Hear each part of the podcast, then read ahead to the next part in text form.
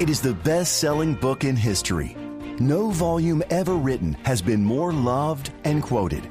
And its words, sometimes simple and sometimes mysterious, should always be studied carefully. It is the Bible, the Word of God. Welcome to Bible Answers Live, providing accurate and practical answers to all your Bible questions. This broadcast is a previously recorded episode. To receive any of the Bible resources mentioned in this broadcast, call eight hundred, eight three five, six seven four seven. Once again, that's eight hundred, eight three five, six seven four seven. Now, here's your host from Amazing Facts International, Pastor Doug Batchelor. Hi friends, would you like to hear an amazing fact? The city of Dubai in the United Arab Emirates is home to the biggest man-made island, tallest skyscraper, tallest hotel, tallest fountain, and now holds the record for the world's deepest swimming pool. Today it's hard to find a swimming pool that's over eight feet deep. I'm always disappointed because I like going to the deep end and trying to uh, hold my breath. But uh, in Deep Dive Dubai, this new facility, it plunges over one hundred ninety-six feet deep. It's a depth that's already set the Guinness World Record as the deepest swimming pool in the world. Below its surface lies an entire underworld designed to resemble a sunken city. Explorers can suit up in diving gear and play underwater billiards, foosball, or chess, or they can just explore the depths of the expansive multi-themed facility. According to its owners, it takes several dives to see everything. three point six million gallons of crystal clear water, as much as six Olympic-sized swimming pools, contain an abandoned city, an apartment, an arcade, and much more. Non-divers can watch friends and loved ones from the facility's built-in restaurant. Prices begin at four hundred dollars to scuba dive and one hundred dollars for a friend to just watch. The facility is indoors, and its fresh water is kept at eighty-five degrees Fahrenheit for comfortable diving. If a diving emergency does occur, there is a hyperbaric chamber that can fit twelve people. It's interesting to consider the world's deepest pool is built in one of the world's biggest deserts. You know, Pastor Ross, the Bible tells us that God is going to do the same thing in the future. I know, Pastor Doug, that's a fascinating fact. It seems like all of these mega cities are trying to outpace the next city. And, of course, Dubai has a lot of money, and they're always building something new. You mentioned the highest building, and, of course, they have, I believe it's Dubai. It's one of those those cities there that have an indoor um place where you can snow ski. I've been there. It is yeah. in Dubai. It's in Dubai. Their mall, which is huge.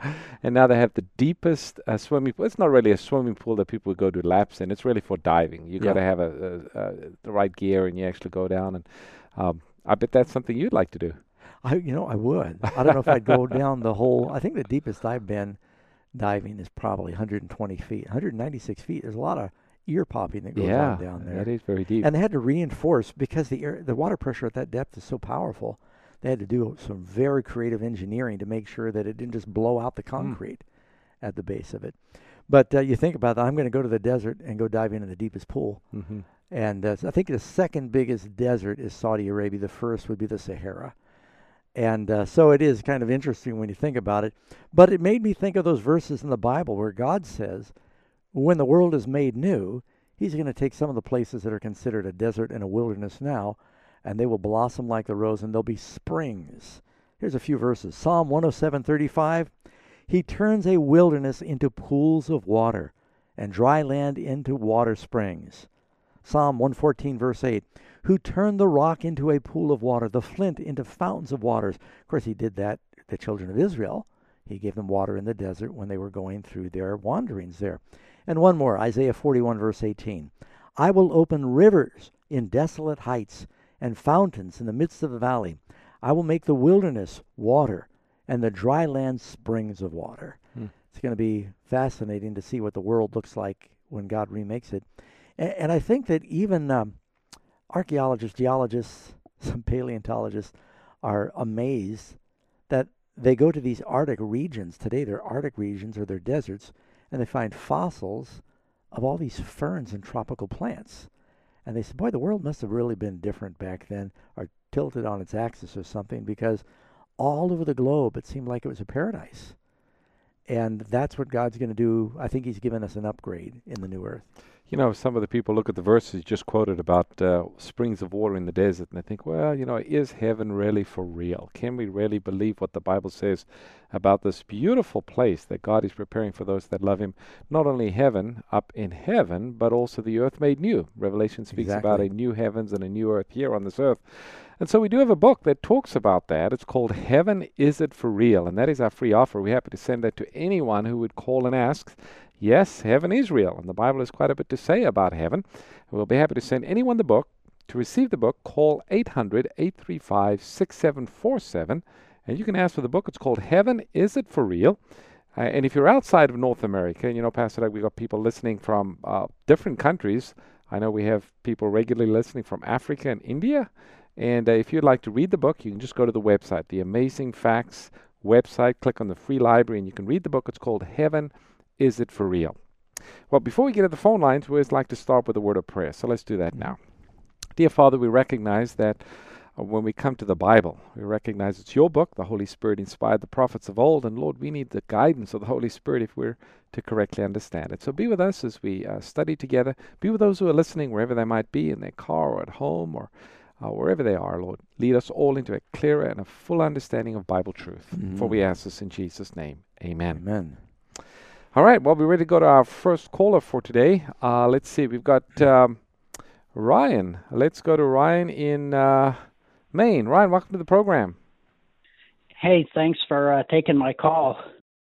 Absolutely. My question is centered around the millennium. Mm-hmm. Um So how are the saved going to really enjoy being one, up in heaven for a thousand years, knowing that some loved ones and family members are not going to be there to enjoy it with them, and that every day that passes, that's one day closer to ultimately when they're destroyed? So, yeah, that's a great question.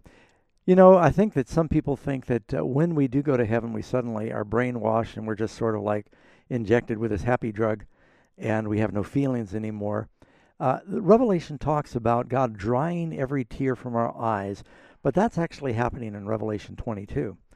When we first get to heaven, and the, the millennium is Revelation twenty-one, I think there may be some some sorrow and some questions about loved ones that are not there. And that's why it says the books are open. I think we're we're able to look at the books. Paul says you'll judge angels. And so we'll be engaged in seeing that God did everything he could to save our loved ones and that he really had no alternative. So it, it's during that time in the millennium, uh, you know, we may have, uh, angels are not always happy. I think angels cry when Jesus was on the cross. So in heaven, our emotions aren't erased. And I think there may be some time when we're going to have some introspection and be saying, you know, I wish I had done more, or we'll see loved ones and, and uh, you know, we'll have feelings and sorrow for that. God certainly is grieved to see anyone lost. But when we enter the millennium, at that point, God wipes away all tears. All questions are answered probably long before it's over. But, you know, you're uh, yeah. referring to that verse. Um, let me read it, Revelation twenty-one four. This is at the creation of the new earth. It says, and God will wipe away every tear from their eyes. There'll be no more death, nor sorrow, nor crying. There shall be no more pain, for the former things have passed away. Right. But that is, as you mentioned, at the end of that one thousand year period. Right, exactly. So hope that helps. Ryan, we do actually have a book on the millennium or a study guide. Then we'll be happy to send you a free copy. It's called A Thousand Years of Peace. Maybe you've seen this before, Ryan. If not, call and ask for it. The whole study just on that Revelation twenty, Thousand Years of Peace. eight hundred, eight three five, six seven four seven. That is the resource phone line. If you call that number, just ask for the study guide on the millennium, and we'll be happy to send it to you.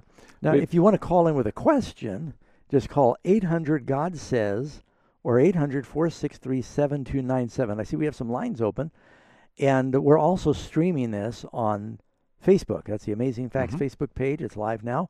Uh, we're on A F T V. I believe we're on A F T V. We now. are, yeah. And we're also on uh, YouTube live. And so there's a, a number of ways you can not only listen, but uh, I don't know how visually edifying it is, but we're happy to have you join us. Okay. We've got Angela listening from Illinois. Angela, welcome to the program. Hi, Pastor Ross and uh, Pastor Doug. Hi. Um, I have a question. Um, can you just help me understand uh, Matthew... Um, eleven, verses nineteen. I'm, I, I don't understand. I, I was talking with someone that was telling me that um, when I was explaining that, no, we're not to, you know, I don't, you know, I don't drink wine or, and, and you know, wine is not good. Um, and they're telling me, oh, well, Jesus drank wine. So I, if you could just explain that, I would appreciate it. Sure. Matthew eleven, you said verse nineteen? Yes, eighteen and nineteen. Okay. For John came, and speaking of John the Baptist here, for John came neither eating nor drinking, and they say he has a demon. The Son of Man came eating and drinking, and they said, look, a glutton and a winebibber. Now, he's talking about his enemies uh, making accusations. Uh, not only did his enemies say that he was a drunkard, a drunkard, or a glutton, rather. Of course, Jesus was not a glutton. A glutton is a person who just, you know, eats um, in an irresponsible way. They eat way too much. And neither was he a winebibber or a drunk. And they also said that Jesus was a Samaritan, which was an insult. And they said he was demon pre- uh, demon possessed, that he cast out devils by the prince of devils. So this is recording one of the accusations. It is true that John the Baptist did a lot of fasting. As a matter of fact, one time, the disciples of John the Baptist, he must have had some of his own apostles or disciples, they came to the disciples of Jesus, and they said, why is it that your master doesn't fast? And John the Baptist fasts often. And Jesus said, well, the time's going to come when they will fast, but I'm with them right now. This is not the time. So Jesus, he did go to the home of publicans and sinners, and he would eat with them. It was at uh, such a meal that Mary washed his feet and dried him with their hair. It doesn't say anything about any of these meals, him getting drunk or uh, overeating. Mm-hmm. Uh, it's just this was recording an accusation that was made by his enemies, that he's a glutton and a winebibber. They were going to the opposite extreme because he ate with publicans who were sometimes gluttons and winebibbers. He ate at the house of people like Matthew and Zacchaeus. They assumed that he was too, but I don't think Jesus ever did either. And of course, he was also accused by his enemies uh, as being demon possessed, being controlled by yeah. Beelzebub. So, uh, of course, Jesus was not demon possessed. So, yes, they made all kinds of accusations to try and discredit the teachings of Christ and the miracles that he was performing. Does that help, uh, Angela? Oh, my goodness, yes. I was writing at the same time, so I can. Well, if you missed I, any I, I of like it, you can just go to the Facebook and you can play it back. There you go. All right. All right, well, thanks for your call. We're glad you called. Uh, we got Jim listening from, uh, let's see, I N. That's Indiana, right? Jim, welcome to the program. Yep. Yeah, uh, thank you very much. Um, first off, I'd like to apologize for interrupting your meeting the other day. Um, I, did, I was so taken back by the whole tour that I got over the place. Oh, wonderful. That's was, You're that Jim. Well, we're delighted to have you come and, and see the place. But uh, well, anyhow, and I'm going to have to stop back by and take another picture because I only got half of John Ross on there. Well, hopefully so, he got his better half. But, yeah, hopefully. But anyhow, right, and your question, question, yeah. was Revelations uh, chapter twelve, verse seven, where it talks about the times, times, and half a time. Okay. That there is a twelve sixty year prophecy, right? Yes. That started in five thirty-eight. Mm-hmm. Yes. And then, and then in um, verse eleven, it talks about a twelve ninety days. Are you in Revelation or are you in Daniel now? Daniel twelve eleven, I think. Dan, Daniel. Okay. Yeah. Yeah. Yeah. It does. Yes. Now, you know, I read in Revelations where it talks about the plagues being in. Says one hour and one hour and one hour. Mm-hmm.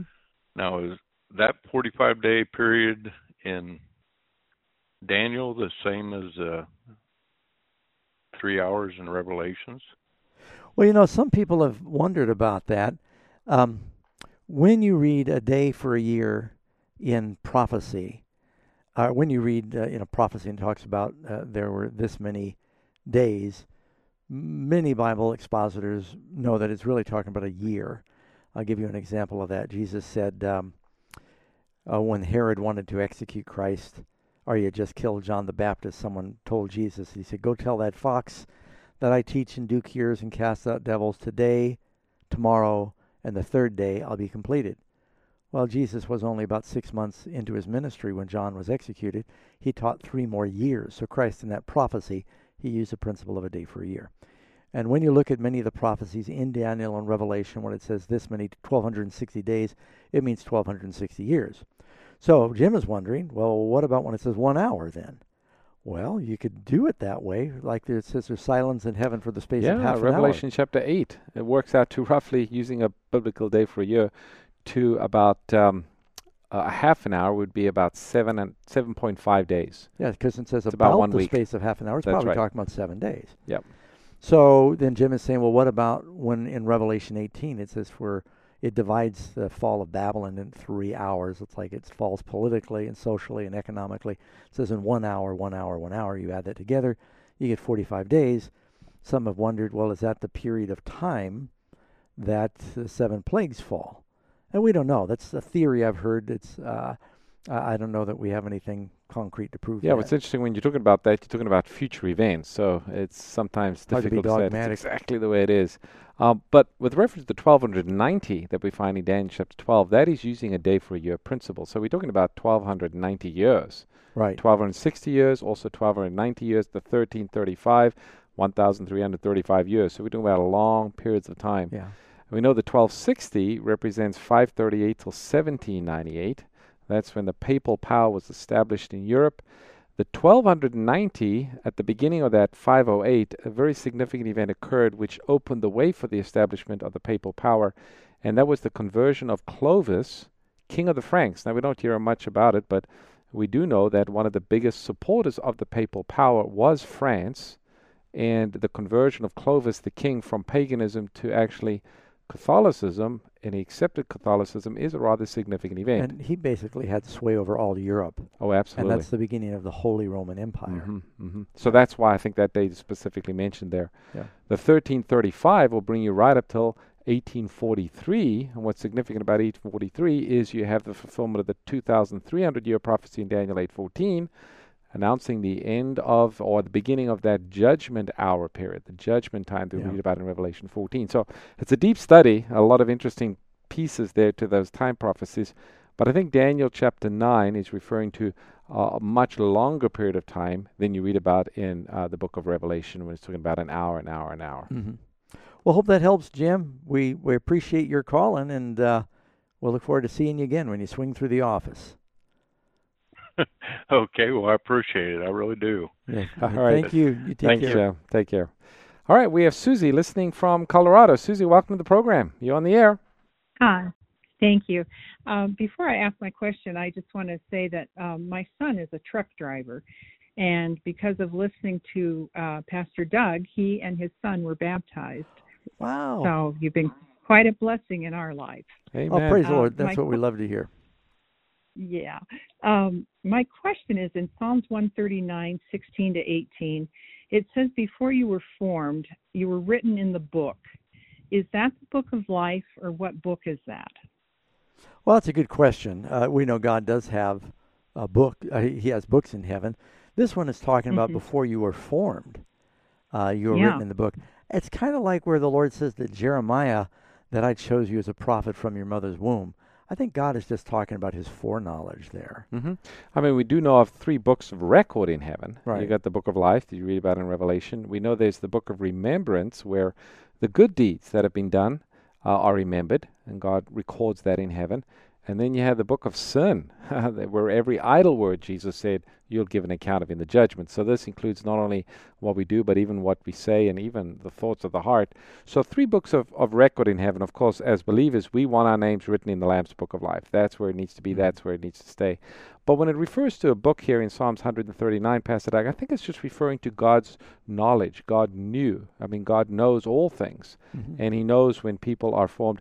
And here, with reference to David, David was especially chosen by God. God knew David would come, and it would be through the lineage of David that, of course, the Messiah would come. And that is something that uh, has That's prophetic significance.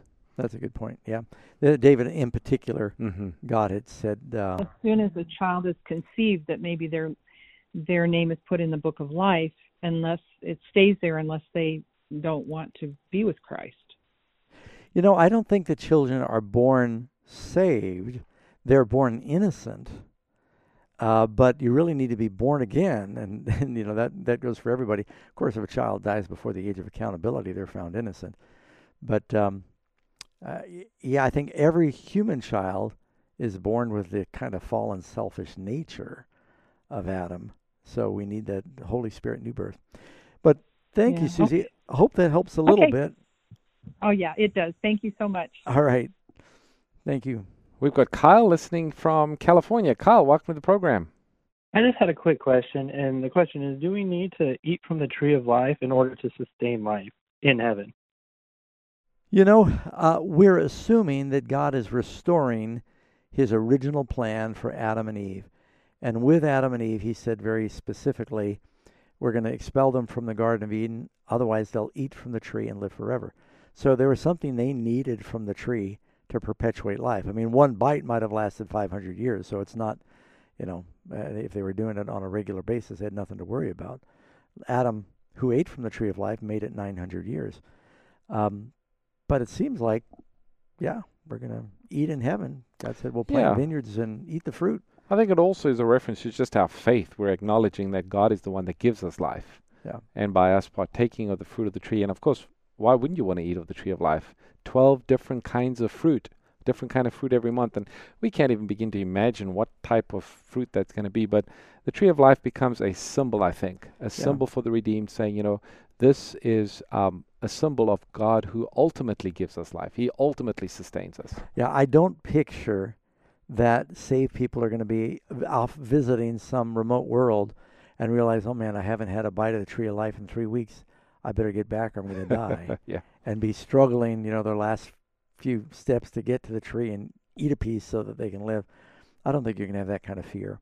And, of course, remember, uh, in the story of Adam and Eve, Pastor Doug, there were angels that barred their access to the tree of life. So mm-hmm. there was something that the tree of life provided that yeah. perpetuated life, and God said, lest they eat of the tree and live forever. Right. So there was something so he made us special eat about that. Yeah, I know. And that shortened our life. To shorten our life, right? All no, right. I like vegetables. I was teasing. Thanks, Kyle. We appreciate your call. All right, we got time for the next one. We'll go to Oscar then in uh, New York. Oscar, welcome to the program. Yes, sir. Thank you. In Luke nineteen, verses nine and ten.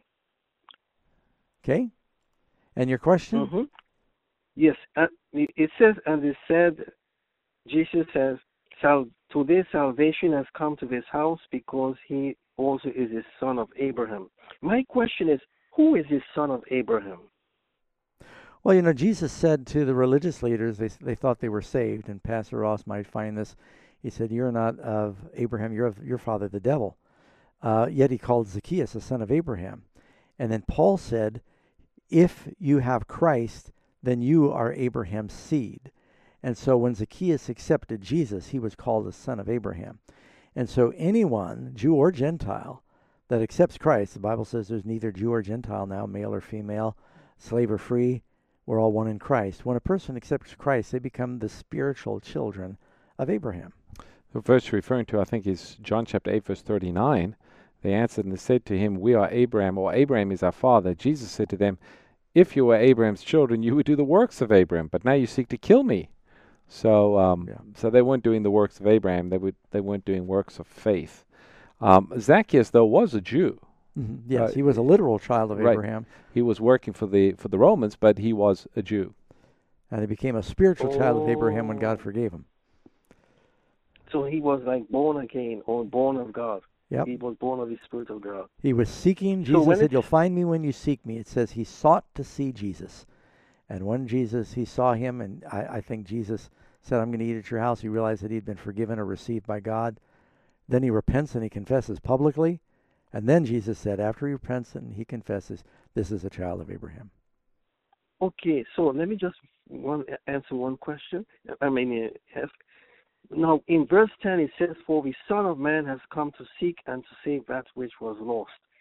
Wh- what was what was lost? Well, I think Jesus is saying that the, there was a child of Abraham that was lost here. And that Zacchaeus, who had been, you know, a publican, a great sinner, um, when he came back to the Lord, he had been lost and he was found. Mm-hmm. And of course, that's one of the reasons why the Jews hated tax collectors, because many of them were Jews, but they've sort of sold themselves out to oppressing their countrymen and working for their arch enemy, the Romans. Yep. And so for Jesus to actually show mercy to Zacchaeus and go eat at his house and talk about him being an heir of the promises made to Abraham, uh, that was uh, really upsetting to the religious leaders, because they thought because of the ancestry, they had a free ticket into heaven, so to speak. Yeah, doesn't work that way. You know, Pastor Ross, we're going to be going to a break in just a minute. Now, one minute is sometimes under what we need to do a good job answering a question. So maybe we'll take just a moment and tell people about something coming up very exciting in about three weeks, maybe just a little more than three weeks. We're going to be uplinking from the Word Center here in the uh, Sacramento area a brand new evangelistic program dealing with Bible prophecy. And there's a lot of things that are happening in the world today that um, Uh, pe people sense, with everything from the pandemic to the gyrating economy, uh, international travel on hold, and uh, uh, everything that's going on, natural disasters, that something's going on. And we want to be talking about what the Bible has to say about the times in which we live and kind of give a panorama of prophecy through the Bible. It's called Panorama of Prophecy. You can find out more about how to watch it. It'll be on three A B N, A F T V, Hope Channel. Just go to panorama of prophecy dot com and learn more. We'll be right back. Stay tuned. Bible Answers Live will return shortly.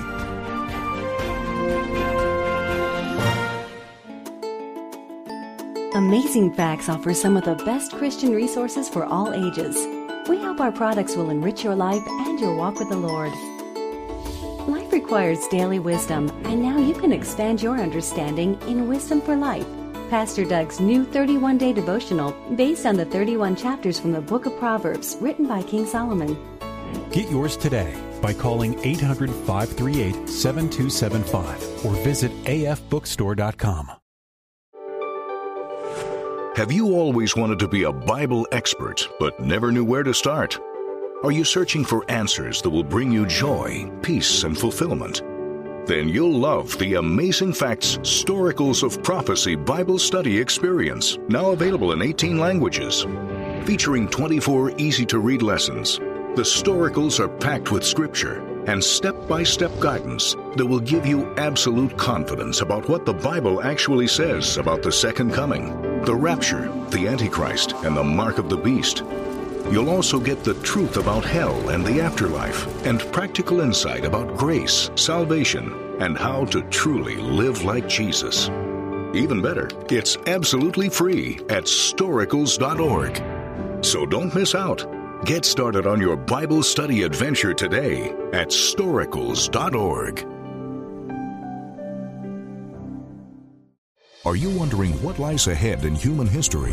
Landmarks of Prophecy offers clear answers to your most pressing questions. Presented by Pastor Doug Batchelor, Landmarks of Prophecy is a video Bible study adventure designed for today's audiences, presenting the landmark themes of the Bible in a compelling way, giving you knowledge to face the future with confidence. Start your epic Bible study adventure with Landmarks of Prophecy today by calling eight hundred, five three eight, seven two seven five or by visiting A F bookstore dot com. You're listening to Bible Answers Live, where every question answered provides a clearer picture of God and His plan to save you. So what are you waiting for? Get practical answers about the good book for a better life today. This broadcast is a previously recorded episode. If you'd like answers to your Bible-related questions on the air, please call us next Sunday between seven P M and eight P M Pacific Time. To receive any of the Bible resources mentioned in this evening's program, call eight hundred, eight three five, six seven four seven. Once again, that's eight hundred, eight three five, six seven four seven. Now, let's rejoin our hosts for more Bible Answers Live. Welcome back, listening friends, to Bible Answers Live. If you've tuned in along the way, this is a live international Bible study. And you can call in with your Bible questions, eight hundred God Says. That's eight hundred, four six three, seven two nine seven. You can also join us on T V uh, by watching the program on Amazing Facts Television It's also streaming on Doug Batchelor's Facebook page, on the Amazing Facts Facebook page, and the Amazing Facts YouTube channel. And I am Doug Batchelor. My name is John Ross, and again, we want to welcome all of our friends who are joining us. If you're just joining us halfway through the program and you have a Bible question, the phone line here to the studio is eight hundred, four six three, seven two nine seven. And call in. If you need to be on hold for a moment, just be patient. They'll get to your call as soon as they can.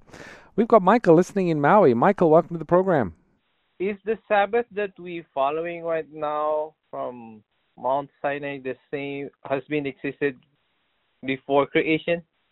Or should I break down my question to um is the Ten Commandments has been existed prior to the creation?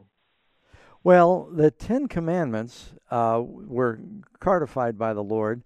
uh, I think it had been given orally, and it was really in everyone's heart. I think when God made Adam, uh God didn't need to tell Adam, by the way, don't steal and don't kill and don't lie and don't cheat on Eve. I think that was written in their hearts when they had the love of God, because all the law is summarized in love. But uh, and the Sabbath was something that was really established, I think, for this planet, uh, because God rested uh, following his six days of creation. He set aside a day for these creatures where they could fellowship with him in a special way. There's nothing in the Bible that says that the Sabbath predated. I mean, the laws did. It's always been wrong to lie. But there's nothing that I see in Scripture that tells us that the Sabbath predated the creation of our world, because it's connected. It says, remember the Sabbath, four in six days. It's connected with the creation of this world. Now, I'm wondering, Pastor, like you're right. Uh, the Sabbath, the, every seventh day, definitely is a reference to creation on earth, and it's a memorial of God's creative work.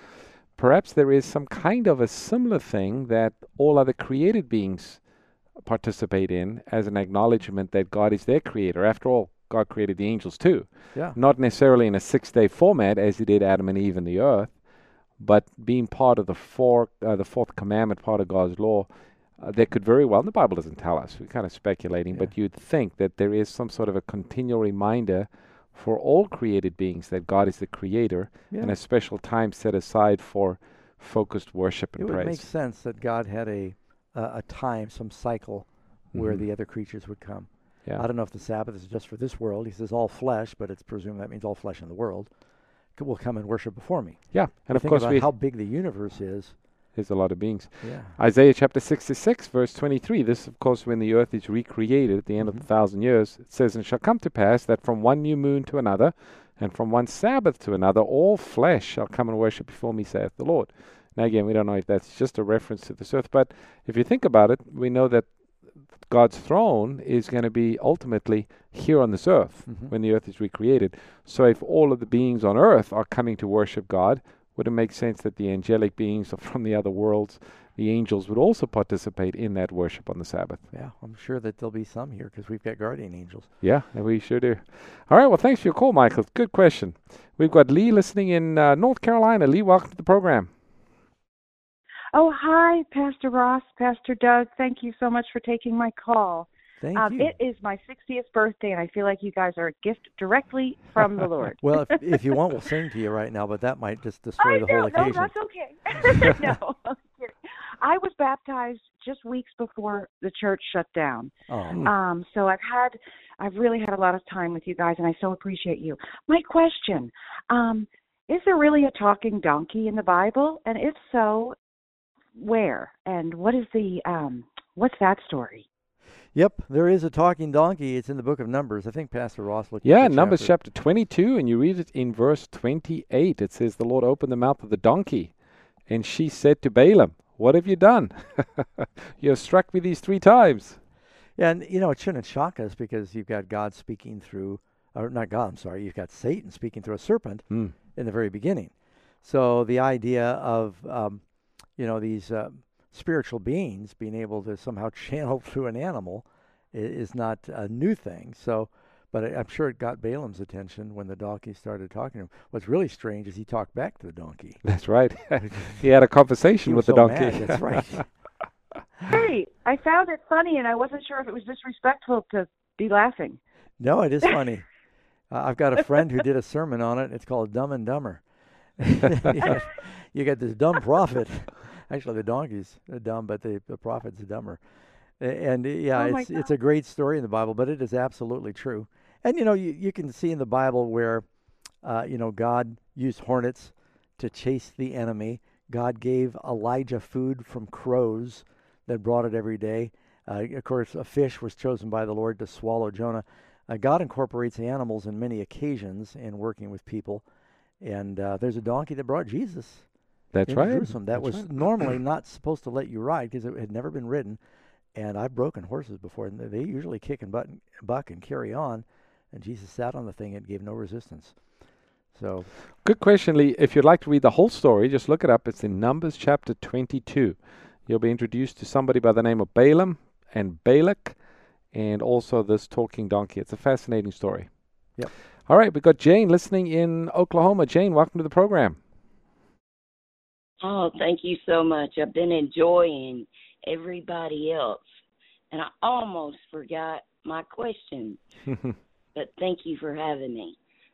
Yeah. My question is, I know the the word says, so as the tree falleth, so shall it lie. Mm-hmm. Well, after we die, our soul goes back to God. And what's the difference between, I've heard so many different people say, the uh, the soul and the spirit. What's the difference between that? Yeah, that's a great question, and there is a difference. Uh, and if you look in Ecclesiastes twelve, and I forget, I think it may be verse seven, when a person dies, it says, when any creature dies, it says the body returns to the earth as it was, and the spirit returns to God who gave it. It doesn't even differentiate between man or animal or good or bad. That word spirit there is the word uh, roach in Hebrew, and the word roach means breath. It means the breath of life will return to God who gave it. Same word that's used in Job where he says, "Is not the Spirit of God in my nostrils?" Well, you're not thinking about some kind of holy creature in your nose. It just meant the breath of life in my nose. So when a person dies, the breath returns to God who gave it. The dust returns to the earth as it was. So when God breathed into Adam, he became a living soul. God breathed the breath of life, same word, roach. In the New Testament, it's pneuma, where you get pneumonia. It's a breathing problem. and, and uh, pneumatic tools for men. They run on air. So a lot of times you see that word spirit talking about the breath of life. It's not consciousness. It's the power of God for life. The soul, it says when God breathed the breath of life into Adam, he became a soul. So you got the combination of the body that God made of Adam combined with the breath of life from God. He becomes a living soul. You might say, if I've got a handful of nails, and if I got a few planks of wood, I put them together, it becomes a box. It doesn't become a box until I connect those two things. If I take out the nails and set it aside and put the wood back aside, you can say, where'd the box go? Well, it stops being a box when you separate the two. When a person dies, their soul isn't like remobilized. I've got a jump drive here for my computer, you know, and I can put all kinds of stuff on this little thumb drive, U S B stick. And it can have my whole computer on there. When I unplug it from the computer, you don't know nothing about nothing until it's plugged back into the computer. When in the resurrection, um, God is going to reunite uh, our our uh, breath of life with a new created body. We become a living soul. But the soul is not floating around disembodied uh, until the resurrection. Uh, some people teach that, and you don't really find it in the Bible. You know, just a couple of verses on that, uh, Jane, that you might find interesting.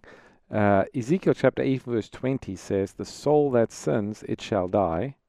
So that we have the soul dying. Mm-hmm. The Bible doesn't speak of an immortal soul. Uh, Revelation sixteen, verse three says, every living soul in the sea died. It's talking about animal life. It's talking even about fish. And it's referring to it as a soul. And then the Bible tells us that um, only God has immortality. That's First Timothy chapter six, verse fifteen and sixteen. So death in the Bible is described as, as a sleep, as an unconscious sleep. The moment a person dies, their next conscious thought is the second coming of Christ, and they are resurrected. They don't realize that time has passed by. Mm-hmm. To them, it's immediate. Yep. Does that help yes, a little, Jane? Thank you so much.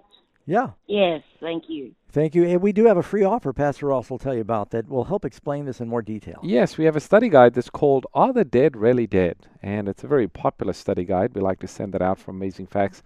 We'll send that to you, Jane, or anyone who would just call and ask. The number is eight hundred, eight three five, six seven four seven. And you can ask for the study guide. It's called Are the Dead Really Dead? And then Amazing Facts also has a website called death truth dot com that's filled with all of these passages of Scripture, sermon content, and, and study material. So you might want to check that out, just death truth dot com. Next caller that we have is Matthew, listening in Canada, Toronto, Canada. Matthew, welcome to the program. Hi, Pastor Doug and Pastor Ross. Yes, Hi, sir. You guys years ago in Kingston, Jamaica, National Stadium. Ah, we remember that. Yeah, that was a great time. Yes. My daughter Zahara just asked me a question about Revelation fourteen. Okay. She wanted to know if the one hundred forty-four thousand was a literal number. And also, the other question is if when one is sealed, they can die. All right, two good questions. And they are related because it talks about the one hundred forty-four thousand having their father's name in their foreheads, which is uh, synonymous with the seal of God. Um, is the one hundred forty-four thousand mentioned in both Revelation seven and Revelation fourteen, is that a literal number or is it symbolic? Typically, the numbers that you find in Revelation have real value, but it doesn't mean the one hundred forty-four thousand are the only ones saved, and that's what makes people nervous. Are there only one hundred forty-four thousand saved? No, they are a special group. Keep in mind, Jesus chose twelve apostles to then reach a great multitude when he came the first time. The one hundred forty-four thousand are something like last day apostles. It's a special group. They're having to reach the whole world now, so God's multiplied the number of these uh, apostles. I'm using that just as a, a figurative term. Um, but they're not the only ones saved. On the day of Pentecost, you've got one hundred twenty in the upper room, including the twelve apostles. It's interesting, the Holy Spirit doesn't fall until they replace Judas. As soon as they went from eleven to twelve, Holy Spirit falls. They're sealed with the Holy Spirit. one hundred twenty are in the upper room, which is ten times more than just the twelve. And then through their preaching, a great multitude is converted. Later in chapter uh, seven, it talks about a great multitude that no man can number that have come out of great tribulation. And so um, I do believe it's a literal number. I do not think in the last days you'll see people going around with a marathon number on their back that says, I am... I am uh, one hundred forty-two thousand or whatever. But I think God is going to spirit-fill a group in the last days that are going to do a great work of ministry like the apostles did. And we have a book on it. We do. It's called yeah. Who Shall Sing the Song? And it talks about the one hundred forty-four thousand. We'll be happy to send this to you, Matthew, or anyone who calls and asks. The number is eight hundred, eight three five, six seven four seven. And you know, Pastor Doug, there was a second part to Matthew's the question. The seal of God, yeah. Yeah, he says, can you die after you are sealed? And I'm assuming he's talking about the seal described in Revelation chapter seven. You know, once the seven last plagues begin to fall and probation closes, I don't believe there'll be any martyrs because mm-hmm. they're not really testifying for anything. I think God delivers them miraculously like he did when the plagues were, I think God spared all the Israelites from plague seven on. Right. And, or sorry, plague three on. So the last seven last seven plagues, last they were all spared from. And I think God is going to spare his people from then on. So um, people that are sealed with the Holy Spirit, and what is it, Revelation twenty-two, he that is just, let him be just still. Mm-hmm. Close uh, the probation. Yeah, yeah, probation closes. I, I don't think there's any martyrs after yeah, that. Yeah, it seems like when you look in Revelation, there's two groups of people at the end of time. Those who have the seal of God and those who have the mark of the beast. Two distinct groups. And it has to do with who they worship and who do they obey. So yes, God will have a group of people in the last days who are faithful. They keep his commandments. They have the faith of Jesus, the testimony of Jesus. And they proclaim the everlasting gospel to the world in the last days of Earth's history. Amen. All right, well, thanks for your call, Matthew. We've got our next caller, Paul, is listening from uh, Arkansas. Paul, welcome to the program. Hey, pastors, how you doing? Can you hear me? Yes, loud and clear. Thank you for calling. Wonderful. Uh, the first time I called, uh, pastors, was three years ago. At the same time, I shared, I'm a trucker. I went to a church nearby, and, man, uh, they were, you know, true believers, and uh the teacher and one of the elders who does a Bible study before the ten o'clock service. Uh, we, we had a lot in common anyway. So uh, three years passes by, and I shared this with you before. Uh, somehow a conversation came up. He believes you can lose your salvation, and this is uh, uh, uh, uh, uh, referring to uh, Ephesians two, uh, eight, ten. You were very gracious. You said, well, you know what, our ministry, or I believe, And the same thing, hope you call back. And he also believes in the amillennium, and I believe you believe in the rapture tribulation. So I tried to explain to him that, uh, you know, God's not bumping Jesus and saying, look at Paul, look at Harold. It's interpretation of Scripture, but he said he, his gift is teaching. So since I said, listen, you're not going to teach me. I, I, I believe this twenty years, just, you know, like I'm, you know, you're not going to, you know, go for it once saved, always saved. So here's the thing. You believe you can lose your salvation. Reference to Ephesians two, uh, eight ten. I believe you can't, and man, there's so many scriptures. And, of course, you're going to work on good works. Uh, not to, I, and, okay, so two questions. Are you trying to keep your faith, or are you just trying to uh, do good works uh, before the Lord for your crown? Because I believe personally we both, if we're truly saved, are going to heaven. Thank you. All right. Hey, thanks. You know, it's interesting that just uh, just this Sabbath I was teaching on the subject of once saved, always saved, both Calvinism and Arminianism, and what some of the differences are, and that you can have two extremes in both those areas, and that there are good people in both camps. I know when we get to heaven, I expect to see George Whitefield, Martin Luther, John Calvin, and John Wesley, and they all believe different mm-hmm. on this. But um, I'm of the opinion that, you know, you can't go to the altar when you're nine years old and say, I've accepted Jesus, and then go live the world and say, well, I'm saved. So the the fallout of a person believing that once they're saved, that there's no accountability for their actions, I don't see that in the Scripture. I do say that Jesus said, it's not everyone that says, Lord, Lord, but he that does the will of my Father in heaven. And when Paul says we're saved by faith, absolutely. I don't believe that uh, we do the good works to be saved. I believe if we are saved, James said, there will be works. He said, you you know, show me your faith uh, without your works. I'll show you my faith with my works. So the works aren't saving. The works are demonstrating that we have been saved. And there's a big difference. Uh, an apple tree doesn't produce apples to prove it's an apple tree. An apple tree produces apples because it is an apple tree. And so the fruit is a result of what the tree is. And, yeah, this has been the, the big debate through history. We do have that book, Pastor Ross, Can a Saved Man Be Lost? Mm-hmm. That uh, I think Paul would enjoy if he hasn't read that yet. Yeah, the number to call for that is eight hundred, eight three five, six seven four seven. And as for the book, it's called Can a Saved Man Choose to Be Lost? It's got an intriguing title, but filled with Scripture. We'll be happy to send it to anyone who calls and asks. Again, it's eight hundred, eight three five, six seven four seven. Thanks for your call, uh, Michael. Uh, next caller that we have is um, Naoth, listening from Calgary, Canada. Naoth, welcome to the program. Thank you so much. Thank you for uh, taking my call. So this is my second time. I think I called three years ago. Uh, my question is from Matthew nine thirty-seven. Uh, Jesus told the disciples that the harvest is plentiful, but the workers are few. So I just want to know, who are these workers and why are they few? Well, you know, Jesus called the apostles to be what they call under-shepherds for him, to help, uh, you know, reach in the harvest. And Pastor uh, Ross might look it up, but Paul talks, uh, it might be in First or Second Corinthians, about, you know, I sow, Apollos waters, but God gives the increase, and we're all workers in his field. Um, and so w- the field is the world. Jesus gave the illustration of a sower goes forth to sow.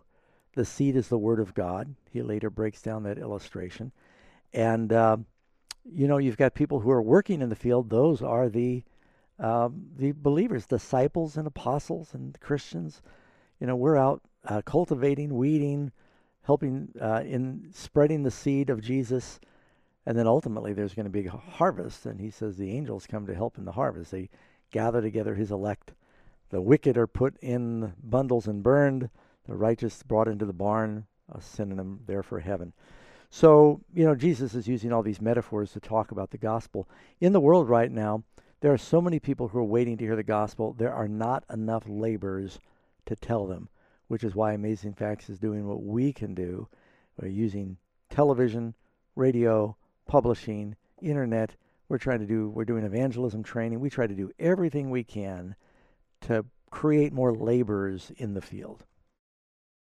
Yeah, absolutely. And, you know, when we talk about the harvest is plentiful. Just look at the world and see what's happening. People are looking for hope. Yeah. And if ever there's a need for people to be willing to share their faith, th we're all laborers. We've yeah, all been called to labor. T V and the internet, there's countries and people that have not heard about Jesus. It's always amazing to me. I'll go to some foreign country like China, talk to my cab driver there through the translator, and mention I'm a Christian. He doesn't know what a Christian is. They, mm. It's it's hard to believe, but yeah. So the harvest is still great. Thank you, Neha. Does that help answer your question? Yeah, I just want to clar I just want to clarify something. Is so if the harvest is if the harvesters are the angels, then the angels are few because the workers are few in the field. Yeah, no, I don't think the angels are few. Uh, you know, Jesus tells us that there are a lot of angels. He said even at his crucifixion, if I want to, I could talk to my Father and He'll call out uh, twelve legions of angels just for him. Um, I, I believe that God would, uh, if there's a guardian angel, and if the universe is as big as it is, it's probably billions and billions of angels. And, you know, in this context, uh, Matthew chapter nine, Jesus is talking about the laborers being his disciples, right. uh, human beings that are assisting. I'm sure angels assist in the work of, of sharing the gospel, but really it's, it's the people who have received the gospel and who make it known to others. That's the instrument that God has chosen to have the gospel preached mm-hmm. to the world. Amen. All right, thanks for your call. We've got, uh, let's see, uh, Pebble listening from Alabama. Pebble, welcome to the program. Hello, da uh, Pastor Doug and Pastor Ross. How you doing? Always better than we deserve. Oh, I know it. I'm getting over the COVID, and so I'm, I'm just thanking God that He has kept me and my family and getting us strong each day that we pass. Well, um, good. Amen. Um, but I have a question. I was reading through Revelation chapter eighteen and um, got to verse twenty-three. And in that verse where it talks about sorceries were all nations deceived, when I was studying through that, um, I looked that up, the word sorceries in Greek, and its it, uh, meaning is different. It's like pharma. And I was just wondering, since it's pharmakia. Yeah. yeah. Pharmakia, there you go. Is it kind of significant about, like, everything that's going on with the virus and stuff? Do you think that it's like a prophetic? Yeah, no, I, I don't know that it's connected with the virus and vaccines or any of that.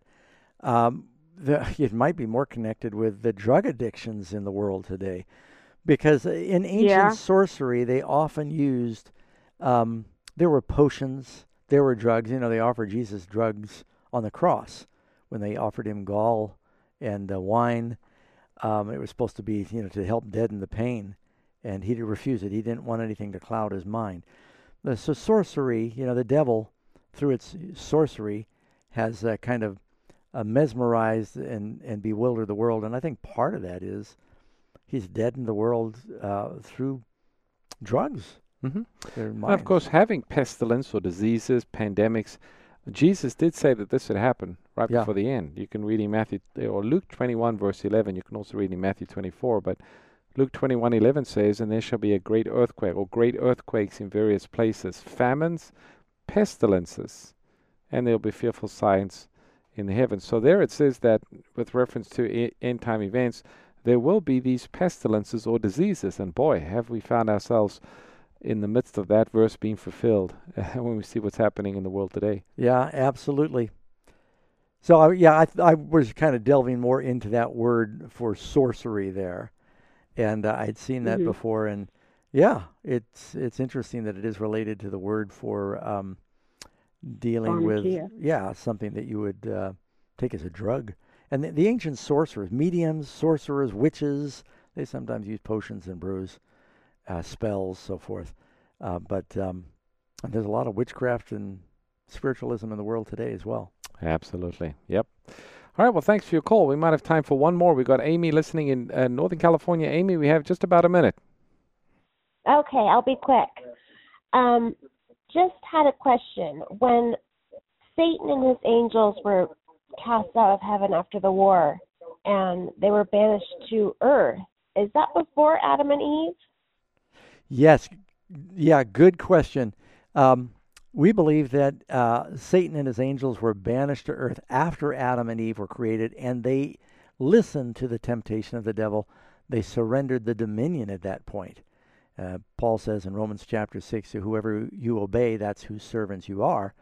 And when God said, don't eat it, and the devil said, do eat it, when Adam and Eve said, we're going to listen to the devil instead of God, Satan sort of kidnapped the planet. And even Jesus said, the prince of this world comes and he has nothing in me. That's why Satan told Jesus, if you bow down and worship me, uh, I'll give you the world.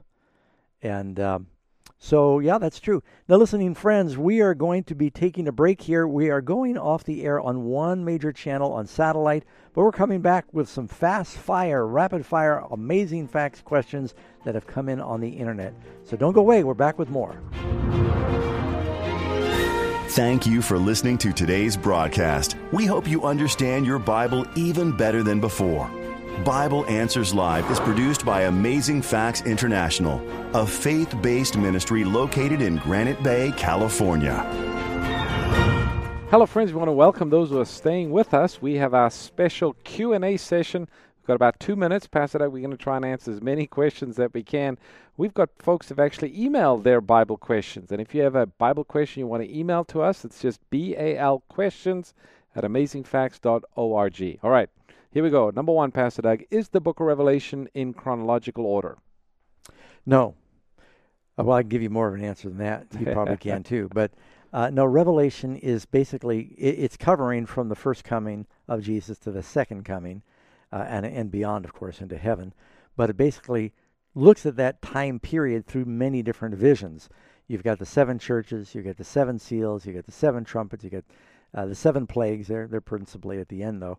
And so it's each one of them is taking a facet of history, and there's overlap. So Revelation is definitely not written in chronological order. Okay, next question that we have. Uh, Pastor, can you tell me in from the Bible, when does the day begin? Is it at sunset or is it at sunrise? Yeah, the Bible tells us in Leviticus chapter twenty-three, the Lord said, from even unto even you will celebrate your Sabbaths. And there in Genesis one, it says the evening and the morning were the first day. So the Jews do not start a day at midnight like uh, the Roman time developed. Um, they didn't have clocks there to really separate it. They started a day and ended a day at sundown. Okay, very good. Next question that we have, why does the Bible say that we need to work out our salvation with fear and trembling if we are saved by faith and it's a gift? Yeah, well, the Lord gives us the gift of forgiveness and everlasting life, but then he also gives us brains and, and muscle and free choice, mm-hmm. and uh, we need to study, we need to pray. There's things you need to do. Paul said there's effort. He said, I strive, I run, I pray, I wrestle, I war. These are all terms that denote that there's human effort that's involved in the maintaining that relationship, mm-hmm. but it's a gift that's given. I remember when somebody came to Jesus one time and asked for a miracle, Jesus said, if you can believe, all things are possible. That's right. So there is something we need to do. We need yeah. to exercise faith. Okay, time for another question. Uh, should Christians bury or cremate their dead? Well, there's no command that's explicit one way or the other, but typically the example that you see in the Bible, Jesus said, let the bed, dead bury the dead. Christ was buried. Abraham, Isaac, Jacob, Joseph, they were all buried, believing that uh, even in death, man retained the image of God and would be resurrected. And it was a sign of faith. So, not a command, but that's the example. Hey, friends, you hear the music. That's all we can cover for today. Email us more questions. We'll study next week. This broadcast is a previously recorded episode.